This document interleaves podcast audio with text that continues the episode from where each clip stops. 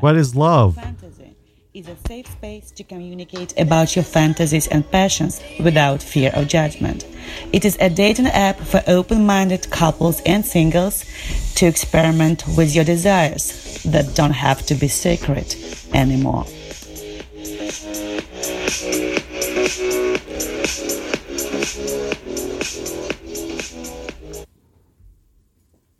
Okay.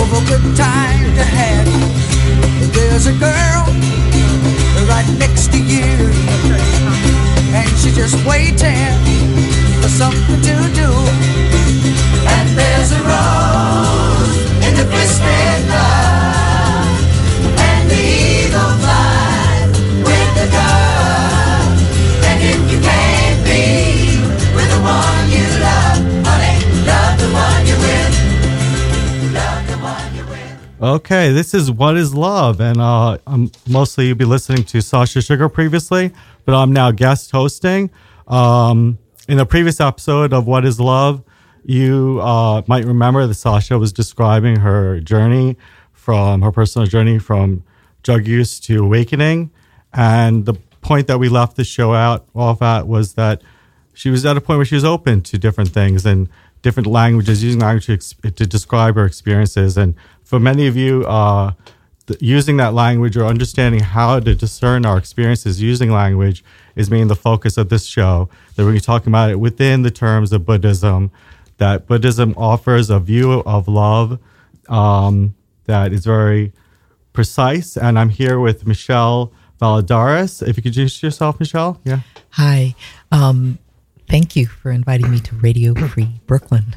Um, I uh, my name is Michelle Valladares. I'm a poet and I teach at the City College of New York and I direct the MFA program in creative writing. And I've been studying Buddhism for 20 years with the Kadampa Buddhists. Great, great. And I think that uh, many people are looking for the light of knowledge, light of wisdom, light of love in their love in their life, and uh, that comes from the flames of experience. And what I think Buddhism offers is the technology to be able to use, uh, you know, technology being like the meditations, the the disciplines of, of Buddhism, and use that vocabulary to disseminate our experiences. So I'll start off with this question: Is what is love in Buddhist terms? Okay, it's it's a huge question. Um, so in Buddhism and um, and all uh, all my uh, definitions, I'll be referring to my teacher's books. Um, so my teacher is Geshe Kelsang Gyatso, and uh, the book that I'm referring to is Modern Buddhism, which is available for free to download. Um, so all of Buddha's teachings. First, I want to say I'm not sure who the listeners are, but um, one of the things that Geshe Kelsang says about uh, Buddhist methods of looking at love is that um, these are scientific methods for improving our human nature and qualities through developing the capacity of our minds. So, regardless of what your background is, um, regardless of where you're coming from, um, you don't have to be a Buddhist. These methods of training the mind, of uh, meditation, are going to help you. So, love for Buddhism, um, for Buddhists, um, is a mind. Uh, I think conventionally we think of love as these feelings, and when we experience these feelings, we like it. Um, you know, oftentimes they're mixed with minds of attachment. So for Buddhism, uh, pure love is a mind that wishes others to be happy. Yeah, I think that once uh, my understanding of what you're saying is that once you're in that place of being where you experience love or you, or you are love, that then everything, all the experiences that you're having come from that place of love. Would you say? Uh, absolutely. And the premise is is so love is a positive mind. It's a virtuous mind. And so what we we try to do as Buddhists is we try to train in virtuous minds. You know, kind of building up a storage. Um, uh, like you go to the bank to to to put your money in to to save, right? So in Buddhism, we we were we have a kind of mind bank, and we want to store as many positive minds and and love compassion, universal love, all of these are on the spectrum of this wonderful mind. The greatest mind of love in Buddhism we call bodhicitta. Hmm. And bodhi is made up of two Sanskrit, Sanskrit words, bodhi meaning um, mind of enlightenment, uh, sorry, uh, bodhi meaning enlightenment, chitta meaning mind. So, mind of enlightenment, bodhicitta. That's the greatest expression of love. And that's the mind that just wishes everyone to be happy. So, we train by training in, in, um, we just start with, you know, affectionate love, and then we have cherishing love. So, these are all meditations on the step to developing. And yes, I, uh, to developing love. And yes, I would agree with you that once we sort of mix our mind with these meditations on love, our love, our capacity for love increases. Yeah. And um, yeah, everything we do is infused with love. So if you're cooking a meal, or if you're writing, or if you're talking to a friend on the phone, uh, if you're, um, you know, someone is hurt or sick, and you, they're, they're, you're you're with them, all your actions are infused with love. And I think that a lot of times people have that view that, oh, I only experience love under external circumstances. They look, they look at the external circumstances and they say, oh, I only experience that love when I'm with someone or when I'm in a certain situation. Uh, and being able to shift that perspective to knowing that it's really a, a mind state, a state of mind that, uh, that informs that. If you can explain a little bit more about the difference between those external circumstances being a requirement and kind of the, the state of being. Yeah. Yeah. It's a great point. So right now, we think if we're you know sort of normal beings walking around, um, we think that the things outside our mind make us happy. Um, but if we check, or the things uh, you know, or that we have to encounter an object of love to love to feel love. But if we check like using happiness for example like maybe the sun makes us happy and maybe summer makes us happy.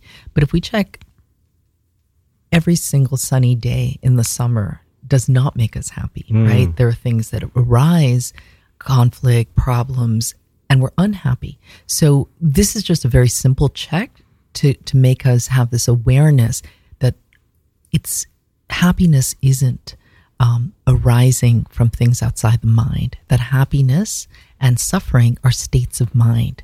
In the same way, love is a state of mind, right?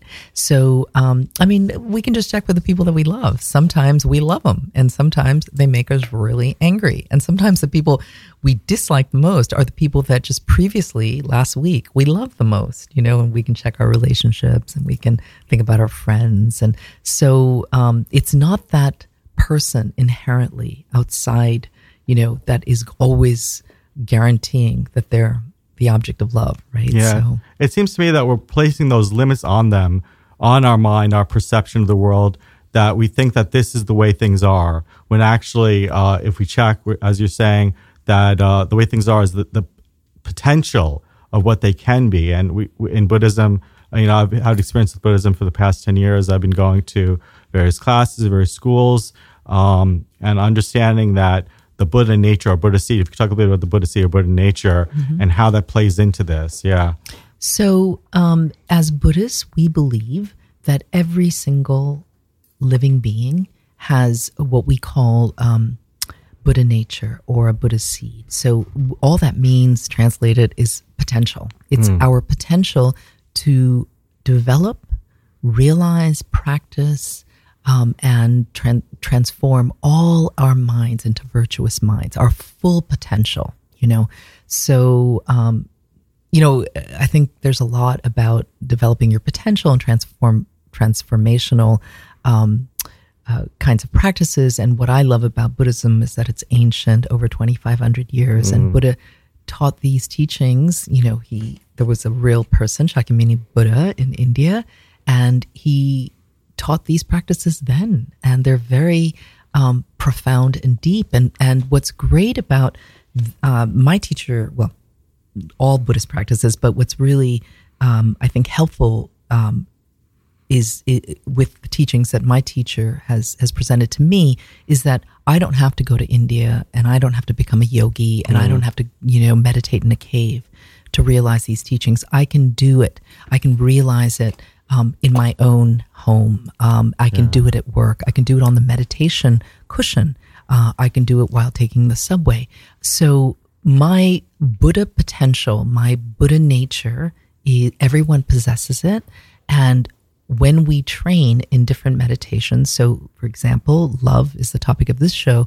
There are different um, meditations on love. When we train in love, we increase our capacity for love. We are increasing our um, enthusiasm to practice a meditation on love. We start becoming uh, uh, more a, a person who experiences love more, feels love more, gives out more love, and a funny thing happens. More love comes back to us. Yeah, Like, I we'll think start to feel it. also the way we talk about our experiences frames or or informs our experience of those events so that sometimes people think to themselves oh i can't be a loving person or i'm not a loving person. And that limits the ability to perceive um, or to see what's going on in the moment that we're not mindful that we're not uh, aware because we got this story in our mind that uh, that this person i'll never be loving to this person. But actually um, if we check that we experience, if we kind of that that's that narrative or that story that we have in our mind that limits our view, and and you know we have this running thought in our mind, and that meditation for me operates in a way to quiet that story and then be able to see in the moment what's really going on. Would you say? Great point. Yeah. um, stories, beliefs. Um, we have an identity depending on you know who you are, or where you've been, or how old you are. You've developed a quite a sophisticated narrative. Um, you know your family history, and so we yeah, absolutely. We tell ourselves, "I'm not a loving person. I'm just not deserving of love because I don't know how to love or whatever." Um, and the great thing about Buddhist meditation, and particularly the meditations on love, is that it's a training.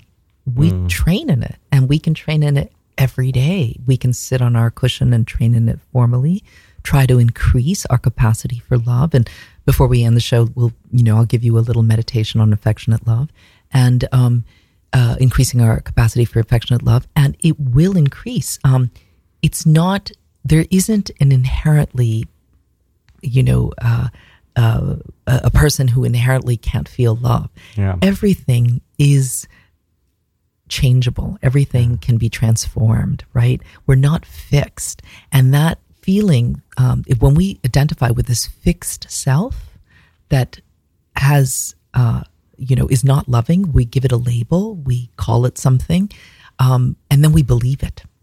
You know, it's not even the perception, it's the belief that that perception of that story is true. And that can cause us incredible amounts of suffering. So, yeah, one way is to change the language and to change the belief. And the way we, you know, the way Buddhist uh, Buddhism works is that you you actually, and especially in formal meditation, is so invaluable. If you can find a class or if you can listen to teachings on tape or something, um, it's so valuable to sit on a cushion and actually give yourself the time and space to look at what you believe. What Yeah. do I believe? You know, and is it true? Is it not true? And if it's heard- not true, you know, let's change it by training in, you Yeah. know, love. I just to return to the language you use, the science, and referring to science and the methodology of science that we uh, we affirm our uh, belief in things, or we affirm our trust in things that have been tested. And and what you were saying about it being an ancient tradition, that these methodologies, these uh, vocabularies have been tried by various practitioners uh, from ancient times into modern times into our contemporaries and that they've tested them and they've produced results. And those results are the basis upon which we are assured that we too can achieve those results. So, yeah. Absolutely. So the um, lineage that we receive of teachings coming directly from Buddha pass from um, teacher to disciple to teacher to disciple to teach, you know, down through over 2,500 years is so powerful. And, um, and these teachings are so precious because they, many, many people have achieved enlightenment. Um, uh, in Buddha's time, in, you know, in, in, and, and now with Geshe Kelsang and, and Kadampa Buddhism, you know, it's, it's a tradition that's very um, optimistic about the fact that we can actually achieve this. This isn't some goal that you know um, that's an ancient goal or uh, or it's too big for us. It actually is a practice. If we do it incrementally, we can begin to notice in ourselves a change, and then we just increase it. Um, so it's very practical. It's I mean, maybe easy. You know, I would say it depends on who the person is, but basically it, the practice is easy. I think what's difficult is really having faith that we can change. You know, can can I do this, or am I going to make time in my my? You know, we, everyone's very busy these days, but Yeah. but everyone has five minutes in the morning. So you know, can I do it five minutes in the morning? Can I do it five minutes when I'm on the train? Can I do it five minutes before I go to bed? So um, sometimes I've, I've heard the saying that uh, that uh, it's life or work is achievement is comes from one percent inspiration and ninety nine percent perspiration. But my dad actually reversed that formula to me. He told me that it actually is ninety nine percent inspiration and one percent perspiration, right? And I began to think about that, and I, I began to realize that really that's true, and that when you flood your system with the faith and the joy that comes from um, uh, having achieved the, the desire, the wish to want to achieve the results, that then it doesn't become work. It doesn't feel tiresome or workful. Rather, becomes joyful. So that's Yeah. what I think the objective of Buddhism with the joyful path that uh, we transform these adverse conditions into the path because we see it as we're so uh, we can become so full of faith, so full of uh, mental absorption with the the object, with the uh, objective, that uh, then every moment becomes like I'm just moving towards that objective. Like weightlifters don't think to themselves, like if I were lifting a weight for or for something that if I were lifting a large weight for something that seems like I don't, I don't want to do this, maybe I you know would find that very painful. But a weightlifter views that I'm going to become stronger. Their objective is that I'm going to build up muscle. So whatever weight is just uh, you're pushing themselves. That inspiration, that flooding of desire to be a, a strong person. So yeah, Yeah, no, I, I want to share a funny story um, that's exactly on that point. Um, so I just returned from visiting my mother, and um, uh, I've been meditating for 20 years, and, and literally that means two classes a week. I go to, you know, when I'm in, when, when I'm in the city, I go to um, uh, uh, the city temple that we have uh, in Manhattan, and um, and my mother said, you know, the other day, um, she said, you know, are you still going to those classes? You know, haven't you learned how to meditate yet?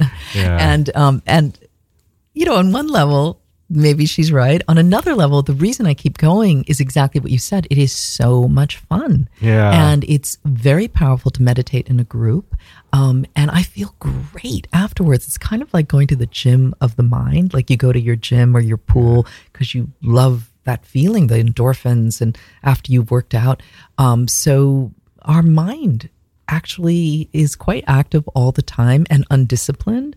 Um, so we call it mind training. We sometimes call meditations mind training, but it isn't training as in a cult kind of way, but but literally like kind of uh, the way we train physically to get into better shape. So we're training our mind because right now our mind is really undisciplined. You know, we might think I don't want to be angry, but something happens like a switch.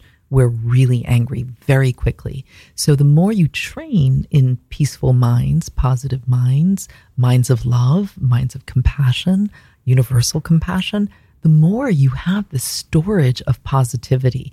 So yeah, it's exactly what you said. It's very joyful, very blissful. That's why I go. And Yeah. and also it it helps me then throughout the rest of the week, right? So let's go a little bit more into um, you were saying the different gradations of love, aff- affection, love, wishing love, and the different step ups that we can take towards leading towards compassion.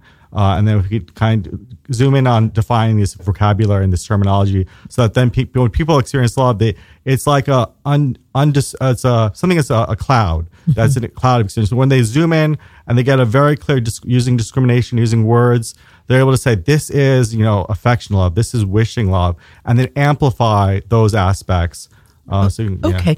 Well, I'll start with affectionate love. So, um, but I wanted to just actually read this very beautiful quote by um, uh, one of our main um, uh, gurus from the past, um, Je Tsongkhapa. He was a he was a spiritual teacher in Tibet, and he says, "Through watering the ground of affectionate love with cherishing love, and then sowing the seeds of wishing love and compassion, the medicinal tree of bodhicitta will grow." So, right there, there are five kinds of love. Um, that are distinguished affectionate love, cherishing love, wishing love, compassion, and bodhicitta, which is the ultimate great mind of universal compassion, right? That we spoke about earlier. Um, I'll just go a little bit into. I'll start with training, um, the training in affectionate love. So, in this training, um, we learn to develop and maintain a warm heart and a feeling of being close to all living beings without exception.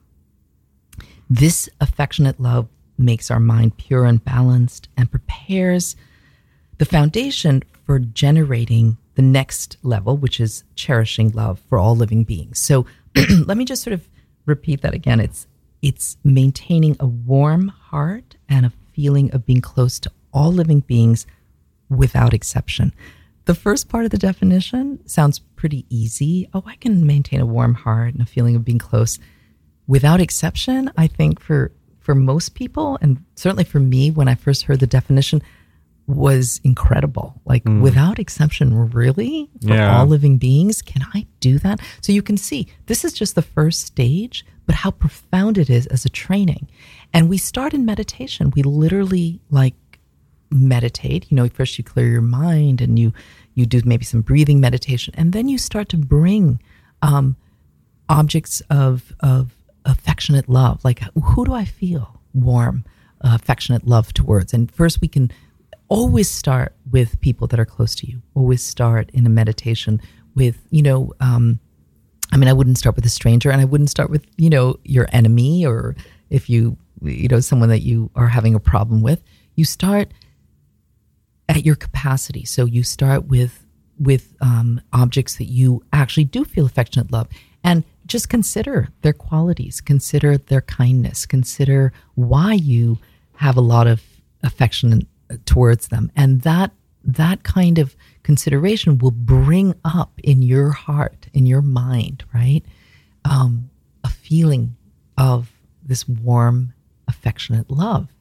So that I'm just giving you just a little bit of a sense of hmm. what one definition is and how you would train in it in meditation. Yeah, I think also to comment on that, that you know we think that with, with the, the without exception aspect, that sometimes we think, or I think to myself that I don't like this person, I don't love this person because of what they did, the action they took. But then when we zoom into it, it's like if someone I really loved a great deal did that same action, I might forgive them because I love them. But someone who I've uh, somehow, for whatever reasons, I've, I've started an aversion for, they perform that same action. Suddenly, it fits into my narrative that they're the bad guy.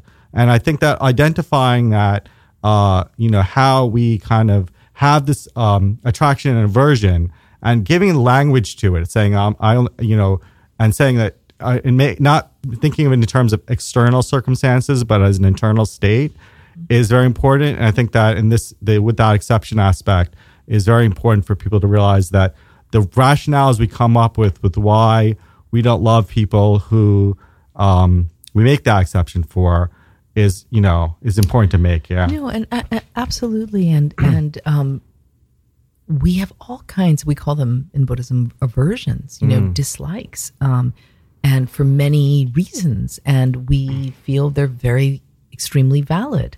Um, so it's really important to to you know to understand that whilst others are performing deeds that we don't like or do like or you know we the only thing we can control, we can't control others. We can't control what comes our way when we wake up in the morning. We can't control what's happening on the news when we turn on the news. We can't control, we can hardly control, you know, our our family or our pets.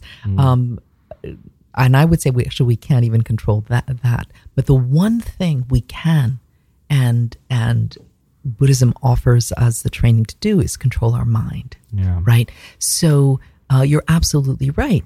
There's nothing we can do. We can and and with with the outside, with the exterior world. So what we want to do is shore up our reactions. Right.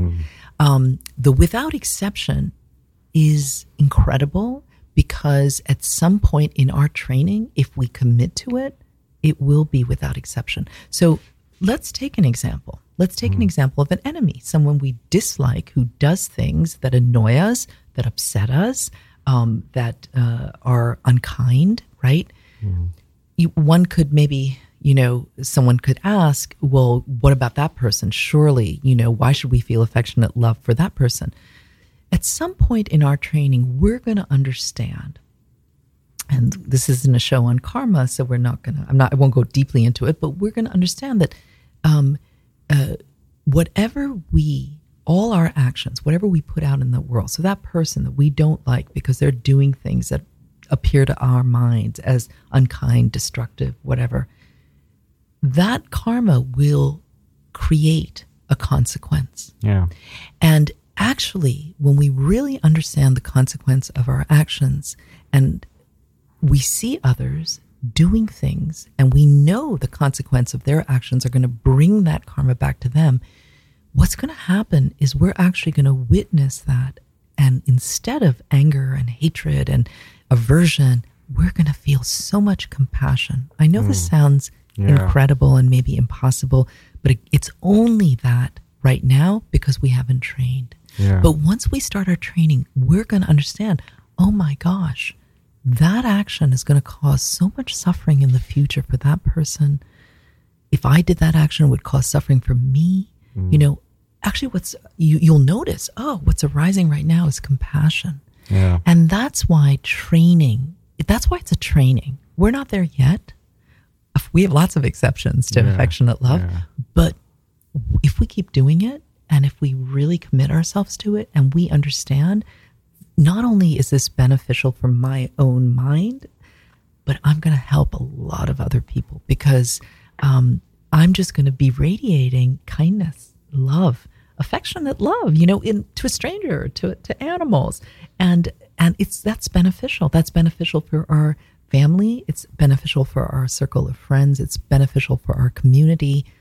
You know, we're just walking around in a kind of community where we're emanating this kind of love coming from this good heart, right? The bodhicitta actually just also means good heart. We're a person with a good heart and we train in developing love, right? Increasing the capacity of that good heart. And also, I'll just continue a little bit on uh, connecting back the karma to the love. Is that sometimes we see people who may be in a just there's there's instances where we see people who are we what we think getting their dog's day. You know, the dog every dog has a day, and we think, oh, they got it. You know, but actually, if we check, we have that potential to be in that same situation, and we think that we have um, you know, a lot of times there's a presumption that I would never do something like that or I would never commit that action. But you know, there's there's many actions in the past that we've done. Like just to give a concrete example, like I pulled out my phone and then like uh, something I got a charge for a subscription for something that was ongoing, right? And I'm like, oh, why why did that happen? But actually, it's because you know I didn't. Uh, I committed the action of saying, "Oh, recharge me" at the beginning when I subscribed for the service, right? I said, "Oh, monthly recharge." Said, "Okay." And then later I decided to myself that I didn't want to continue the service. And then suddenly I realized I got to charge for it. So instead of getting angry, I was like, well, I did that. Now I have to, you know, view that as a way to, um, you know, they call it purifying in Buddhism, that we're purifying all those negative views, all those negative actions. And that then I'm making myself available to correct that in the future like, by unsubscribing. And this is a very uh, mundane example, but I think that it illustrates the point that, uh, that when someone else when someone else does that same action, it's a very neutral um, is this example is very neutral. It doesn't cause a lot of charge. But like when someone else says uh, that, you're kind of like, oh, I've been there, I've done that, and you empathize, and that empathy is the important thing. Yeah. No, it's a great example. It's absolutely a great example because many difficult things come our way all the time, right? And it's a choice. Do we see it as, oh, maybe I was part of that problem, or, uh, you know, I created some action in the past that led to this consequence developing? Um, you know also we have choices on how to view things. So we can um, think about what we don't have every day right? Or we can be wake up and feel grateful that we have um, you know maybe someone's listening to this program and thinking uh, okay and they're really upset and they're thinking okay but now i have a, a bit of information on how to train in a practice that's going to benefit me so it's it's choices, right? We wake up and really we have so much um, choice, and we have so many options on how to view others, to view ourselves, to view our potential, to transform ourselves. And it, I don't think it takes, you know, huge amounts of effort or uh, time. I think we can do it. These these meditations are so delightful. We can do it in our daily lives. We can. Uh, I think it's always good to have some training on a cushion. So when I say cushion, I just mean like formally sitting in, in a meditation posture, because um, then we kind of are really thinking through. You know, what am I uh, going to meditate on? What's my intention? Um, this is how I'm going to do it. This is the mind that will arise. When that mind, that warm, affectionate, loving mind arises, at that moment, we've got our object of meditation and we enjoy it. We just hang out there for as long as we want. And then it will go because, you know, we may, maybe we don't have a lot of power in our meditation to hold a mind of love. And then we start again. We go back to the beginning of the meditation, bring to mind people that we feel affectionate love. Uh, you know, those a mind of love uh, arises, hold the object. Eventually, the next time we sit down, or the next month that we sit down to do the same meditation, we can say, okay, I'm going to bring some of those exceptions, and we can start to bring in strangers. You know, people that we don't even know. Can I feel affectionate love for someone I don't know? Absolutely then we we've been training, you know, I don't know, a couple of years, a couple of months, and we think, okay, I'm ready. I'm ready for the big one. I'm ready for the enemy. Yeah. I'm going to bring the enemy into my meditation, and and and just check and see, can I do it? And maybe that day, we find, oh wow, I, my capacity for love is so enormous. It's so bountiful. It's free. It doesn't cost me anything. Today, today I can I can love my enemy, right? yeah. And, um, you know, ultimately it benefits us. I mean, the negative minds ultimately hurt us, they cause us suffering, right? And that suffering is profound and deep. So, you know, that's why I think these are not only scientific methods that Buddha taught, but they're um, so practical. And they're practical regardless of what you do in your life, regardless of where you are, regardless of where you live. Everyone can benefit, you know. And and again, I, I think then when we embody that, you know, so I, I, the Kadampa meditation tradition is a part of a tradition that that's called the Mahayana path, where where we're doing all these practices ultimately to benefit others. So we mm-hmm. we train so that ultimately we can help others also experience happiness and be free from suffering. That's our motivation. I really I, I see so much suffering around me Yeah. you know how do i get rid of it well i'm going to work on my capacity to for love i'm going to increase my love. Because these are you know i mentioned the five different paths. So the last two you know the last couple bodhicitta universal love are a mind that's so powerful so loving so vast that we just we don't have to think about it at that point. If we really um, are able to hold a mind of bodhicitta this mind of great universal love we are um, we are emanating it all the time we are just everybody that's coming in our path you know i, I remember i'm going to share the story that um, the first time i heard the word bodhicitta like i thought okay you know, compassion was a huge mind of love. I didn't really know there was a bigger mind. And I remember the first time that my teacher told me these two words, bodhicitta, and that this was like the greatest mind of love. I was so moved because I actually, up until the point I, you know, 20 years ago that I, I hadn't practiced and I hadn't trained in meditation, I just thought, well, you're, everyone's given a certain amount and Yeah. we use that quota, right? Yeah. And some people have a little more and some people have a little less. And I didn't know that everyone, regardless of where they're coming from or starting, has this potential to have this incredible um, capacity.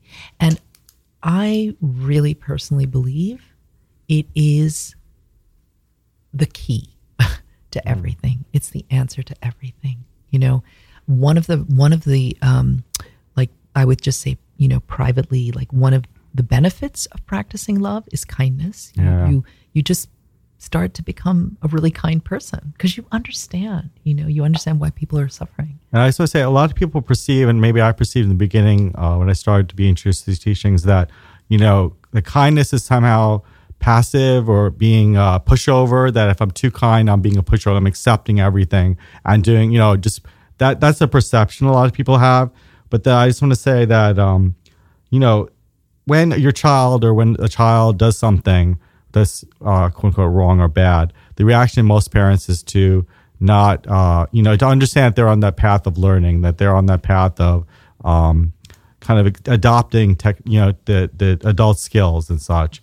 So we are very understanding with some people and we're not like reactionary.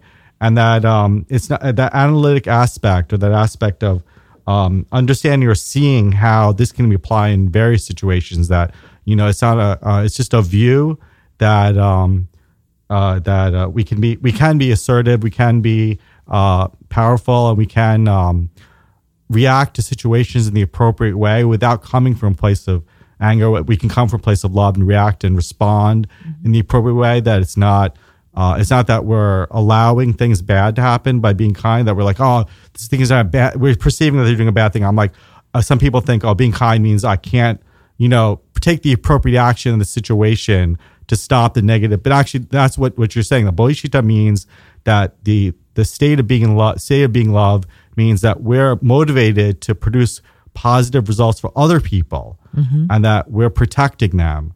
And one thing that happened to me was that um, someone used someone in at work said the uh, phrase that you're like my you're like the team's bodyguard. You're like our protector. And uh, you know sometimes people can think that he she actually used the term bodyguard, but I translate that to protector.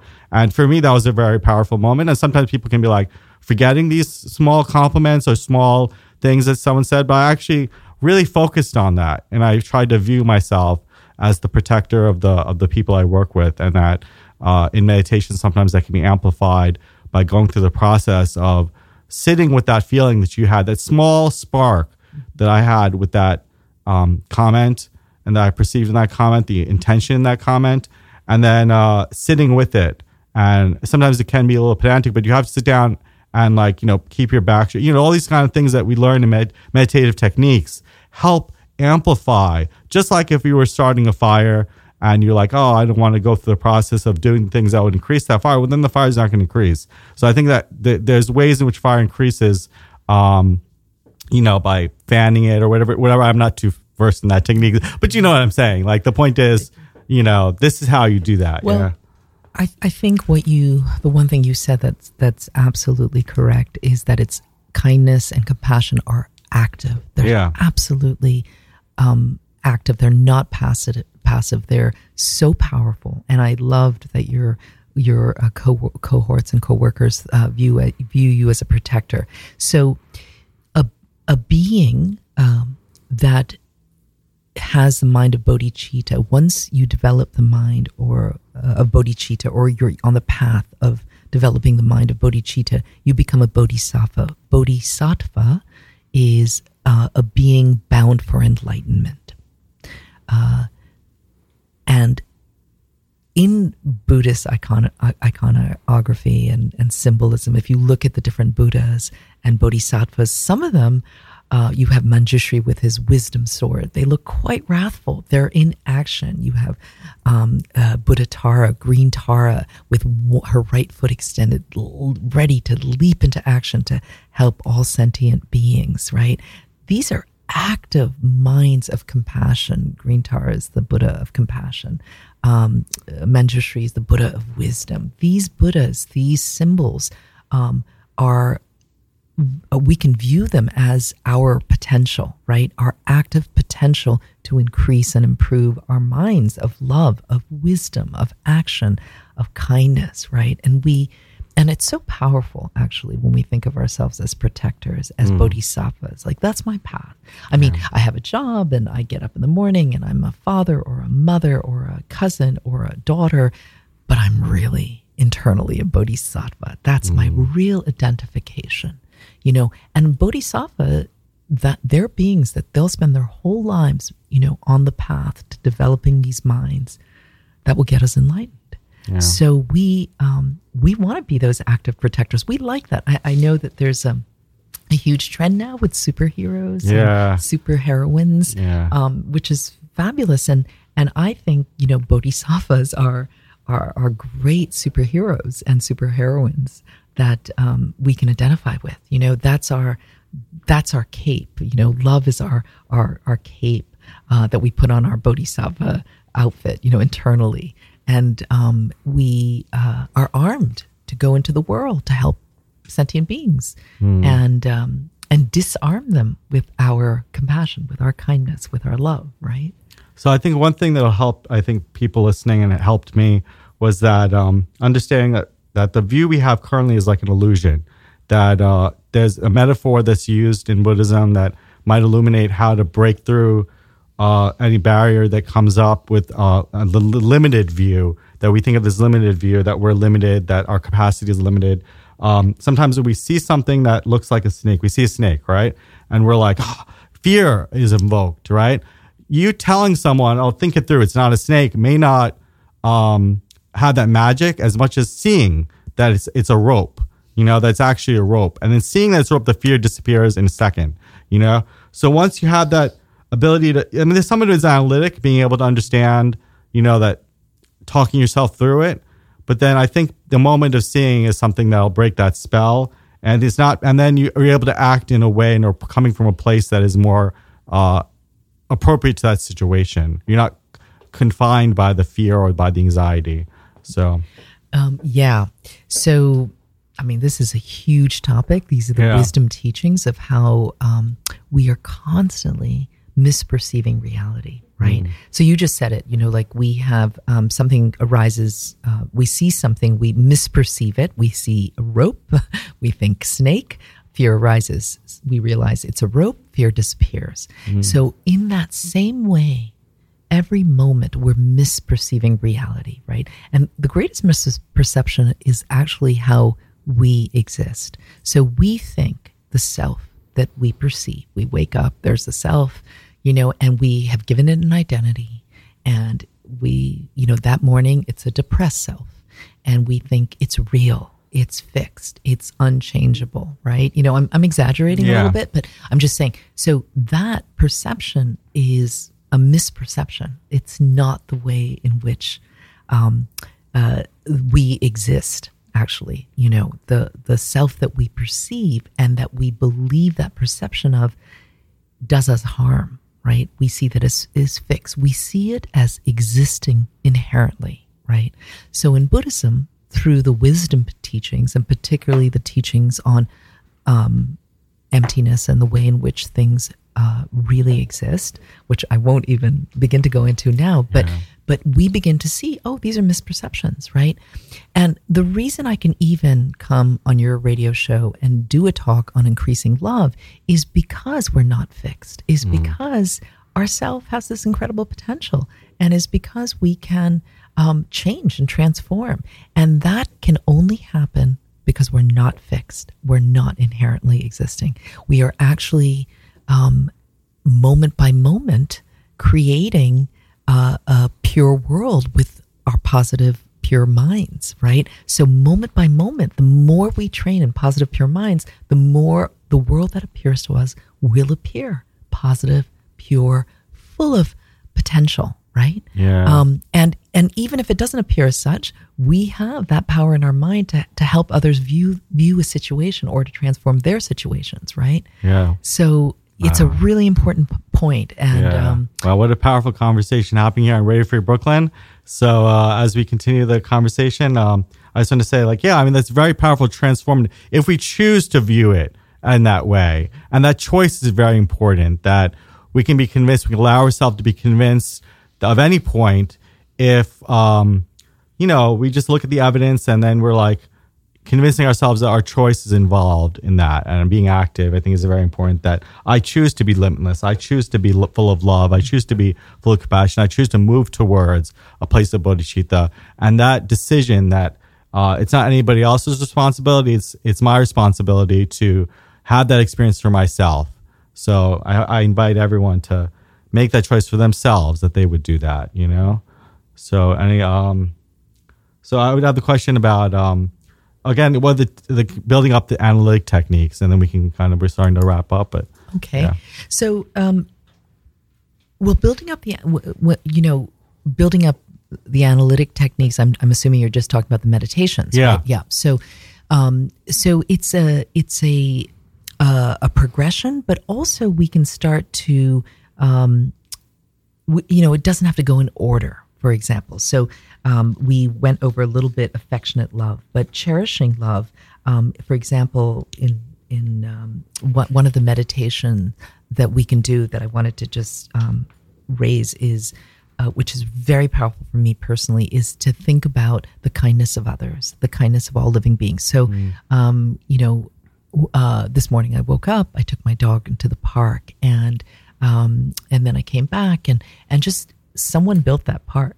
Someone paved the streets. Someone, you know, in uh, b- built the uh, coffee store that I go to to get my morning coffee. Or um, someone, every single thing in my life, I is due to the kindness of others. Actually, Yeah. um, not most of the things that I use, public transportation, the city that I live in, you know, the places that I go to, um, are due to the kindness of others. Now, one could say, well, you know, you pay your taxes or you pay for services. Yes, but people are still kind. There are many places in the world where you can't buy these services because they don't exist, or or there's you know um, you know they're corrupt, or people's taxes don't get them uh, uh, services. So every day we can wake up and we can think about the kind. I mean, we have clean air. You know, we have. Um, I can turn on a faucet and get water that I can drink right out of the faucet. You know, I had nothing to do with that plumbing. I had nothing to do with the. Um, uh, uh, just every system that I use. Yeah. And that kindness, really meditating on the kindness of others. So that's a very specific meditation that that we can train on in every to develop all kind all the different aspects of love is extremely powerful. And when we're, you know, for example, we can do that on the cushion, but we can do it as we go to work, just thinking everything that's happening to me is kind of appearing like out of a dream to help me get to my job or to help me, you know, I didn't have time to make breakfast. I can stop at a bodega and get a, you know, a bagel and cream cheese. I, um, uh, you know, if, for example, there's a lot of construction going on on the weekends with, with subways, but there are all these useful signs or, um, or, you know, other, or car services or other ways we can get to where we need to go. So all of that kindness is appearing for me. And when you really meditate on the kindness of others, on how kind living beings are, what rises in your heart? Affection, cherishing love. Oh, so that's another very concrete meditation Sure, that we sure. could do. And also the experience I had, I went on Bushwick Junction a couple of weeks ago, and uh, I did an interview where I was a guest on the interview with Asha, the guest, the host Asha, and I had to kind of recount the junctures, junctions in my life, kind of tell my life story basically. And my experience was that it felt like I was recounting a dream that I was trying to remember because I was, you know, obviously I can't tell every little nitty gritty detail about every single day and every single decision I made.